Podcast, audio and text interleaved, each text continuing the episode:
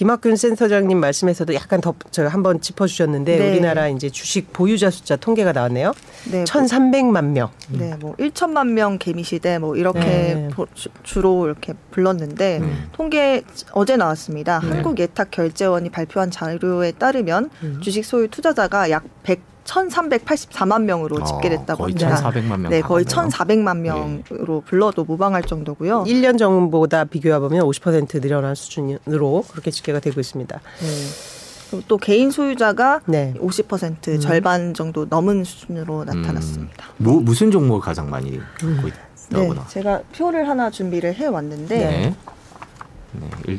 네, 보시죠. 네. 보시면 이제 역시나 삼성전자가 가장 많은 투자자를 갖고 있었습니다. 561만 명이 보유하고 있는 1위 종목이었고요.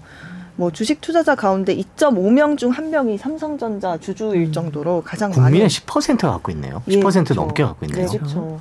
거의 국민 주식이라고. 국민주죠. 네, 국민주. 이어서 카카오가 192만 명이었고요. 네. 현대차가 118만 명, 네. 대한항공이 88만 명. 이렇게 우량주 위주로. 대한항공이 굉장히 많이 갖고 있네요. 네, 그렇죠? 네. 이게 저기 여행 다시 갈 거다라는 네, 기대감에 많이들 사셨던 걸로. 코스닥을 보면 네, 코스닥은 29만 4천 명이 보유한 이 셀트리온 헬스케어 네. 1위 차지했고요. 그 다음이 인터파크, 카카오게임즈, 하림 뭐 이 정도로 나타났습니다. 보면 이번에 러시아 그것 때문에 현대차 주가가 좀 안 좋죠. 예, 안 좋았는데 네. 그 보유하신 분이 118만 명이다. 이렇게 봐야 되는 거군요. 가슴이 아픕니다. 네. 웃을 일은 아닌 것 같습니다. 네. 네. 아니요, 제가 갖고 있어가지고. 아, 네. 그러시군요.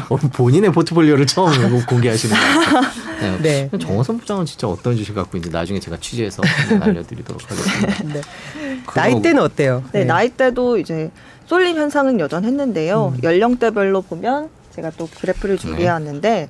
40-50대가 전체 주식의 58%를 소유했다고 나왔습니다. 막 MZ세대 늘었다고 네. 했는데 크게 그렇게 20-30대 합쳐봐야 11.4%네요. 네. 역시 자본력의 차이가 네. 그렇죠. 그렇죠. 네. 소득이 있는 계층이 네. 아무래도 40-50대다 보니까 그쪽에 집중이 되는 네. 것 같고. 그리고 성별로는 남성이 더 많아요? 네. 남성이 전체 주식의 70%를 보유했고요. 네. 그래서 그 지역별로 보면 수도권 시민이 전체 주식의 60% 이상을 보유한 것으로 통계가 나타났습니다. 네. 또 제가 그 가져온 그래프가 있는데 그 보유 주식수가 가장 많은 거주지, 성별, 연령대 그룹으로 또 나눴더라고요. 네, 이렇게도 나왔는데요.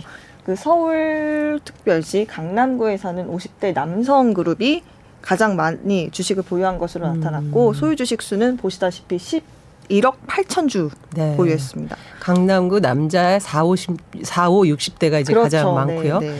저 경기도 성남시는 아마 분당 판교 네, 뭐 네, 이렇게 네, 된 것 같고 그렇죠. 네. 판교도 소득이 높다 보니까 아무래도 네, 우리 부동산 네. 얘기할 때 이 일자리가 많은 지역이 지금 뭐 그러네요. 아무래도 소득도 높고 그러다 보니까 네, 보유주식도 네. 높고 이런 뭐 해석이 가능할 것 같습니다. 네. 그렇죠. 자, 이렇게 아무래도 이제 주식 보유자 수가 이제 1,300만 명, 1,400만 명에 육박하다 보니까 네. 우리 최근에 뭐 물적 분할 이슈라든지 네. 이제 주주들의 권리를 이제 좀 더 강하게 내세우는 이것도 네. 확실히 달라진 모습이에요. 네, 아무래도 네, 1,400만 명이나 되다 보니까 주주 권리 보호라든지 이런 부분에 대해서 굉장히 의식이 높아지면서 네. 또 이런 세이브 코스피 운동이라고 주주 권리를 보호하자 이런 운동이 또 일어나고 네. 네, 벌어지고 있습니다. 맞습니다. 지난 2월부터 시작이 돼서 최근에는 뭐 경제 전문가나 뭐 영향력이 큰 인플루언서들이 적극적으로 참여하면서 또 본격화되기 시작했다고 하는데요. 네. 뭐 이 운동에 대해서 뭐 간단히 소개해드리자면 뭐 운동 이름부터 세이프 코스피잖아요. 그래서 뭐 특정 기업이나 정당 이념과는 상관없이 순수 주주 운동을 또 표방하고 있고. 네. 또 근본적으로 한국 증시 신뢰도 향상을 위해서 뭐 주주 권리 보호를 위해서 법제도 도입을 촉구하고 또 청와대 국민청원을 올리는 방식이나 입법 네. 촉구 활동을 추진하고 있다고 합니다. 사실 이게 이제 제도가 미미한 것도 있지만 최근에 뭐 대형 상장사들 어떤 뭐 먹튀나 뭐 네. 오스템 이런 걸 보든 어떤 상장사들의 그런 의무도 굉장히 좀 강조를 해야 될 것 같아요. 그죠? 네, 맞습니다. 네. 뭐 신라젠도 있었고요. 계양전기. 그러니까 수천억 원 횡령 사건이 이제 잊을만 하면 연달아 일어났었죠. 네. 네. 그러다 보니까 결국은 이제 주가 폭락하고 이 개미들만 피해를 더 네. 보게 되는 이런 현상. 그러다 보니 코리아 디스카운트라는 말도 이제 만성적으로 계속 부각이 되고 있는 것 같습니다.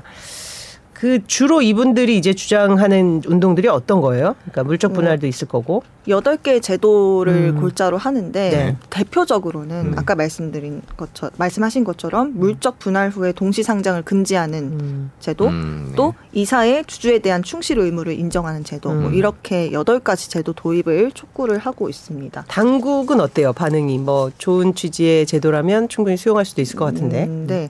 당국도 이런 코리아 디스카운트를 좀 해소하고자 움직임이 있었습니다. 네. 한국거래소가 2022년에 핵심 전략 중 하나로 주주 권리 보호를 강화해서 시장 신뢰를 확고하게 구축하겠다. 이렇게 밝히면서 물적 분할 자회사의 상장 심사할 때 기존 주주에 대한 보호책을 마련했는지 이런 부분도 검토를 하겠다고 했고요. 네. 또 금융위원회도 신규 상장 기업의 임원이 상장 직후 스톡 옵션으로 주식을 취득했더라도 최대 6개월 이내에 6개월간 매각할 수 없도록 또 규정을 바꾼 바도 있습니다. 네, 이게 카카오게임즈에서 문제가 됐던 네. 그 사안에 대한 좀 보완책으로 규정을 바꾼 것 같습니다. 네. 어쨌든 뭐 우리 수적인 증가 말고도 이런 좀 양적이나 질적인 이런 변화도 같이 좀 수반이 돼야 될 것 같다는 생각을 해봤습니다. 네. 전현남 기자 잘 들었습니다. 이게 잘 될까요? 왜 그게 이런 운동이 실제로 성과를 냈으면 좋겠는데 그러려면 어떻게 됐을까 이런 생각이 좀 들어서 잠깐 네. 제가 시간이 좀 걸리죠. 이게 네. 하나하나 네. 근데 확실히 달라진 것은 사실 저희 초대 손님으로 나오시는 이효석 이사도 네. 아까 이름이 보이는데 네. 이제 그거에 대해서 굉장히 적극적으로 얘기를 하시고 근데 네네. 사실 저런 부분이 해소가 되지 않으면 신뢰가 쌓일 수 없다 이런 주장도 상당히 저는 의미가 있다고 봐요. 그리고 이게 어떤 관에서 내려오는 게 아니라 이 주주들이 이제 뭐 무모를 일으키는 네. 그런 부분도 괜찮은 현상 같습니다. 이제 앞으로 이게 어떻게 좀 진행이 되는지도 지켜봐야 될 것 같습니다. 네, 전해주시죠. 오늘 전현남 기자 수고했습니다. 네, 감사합니다. 고맙습니다.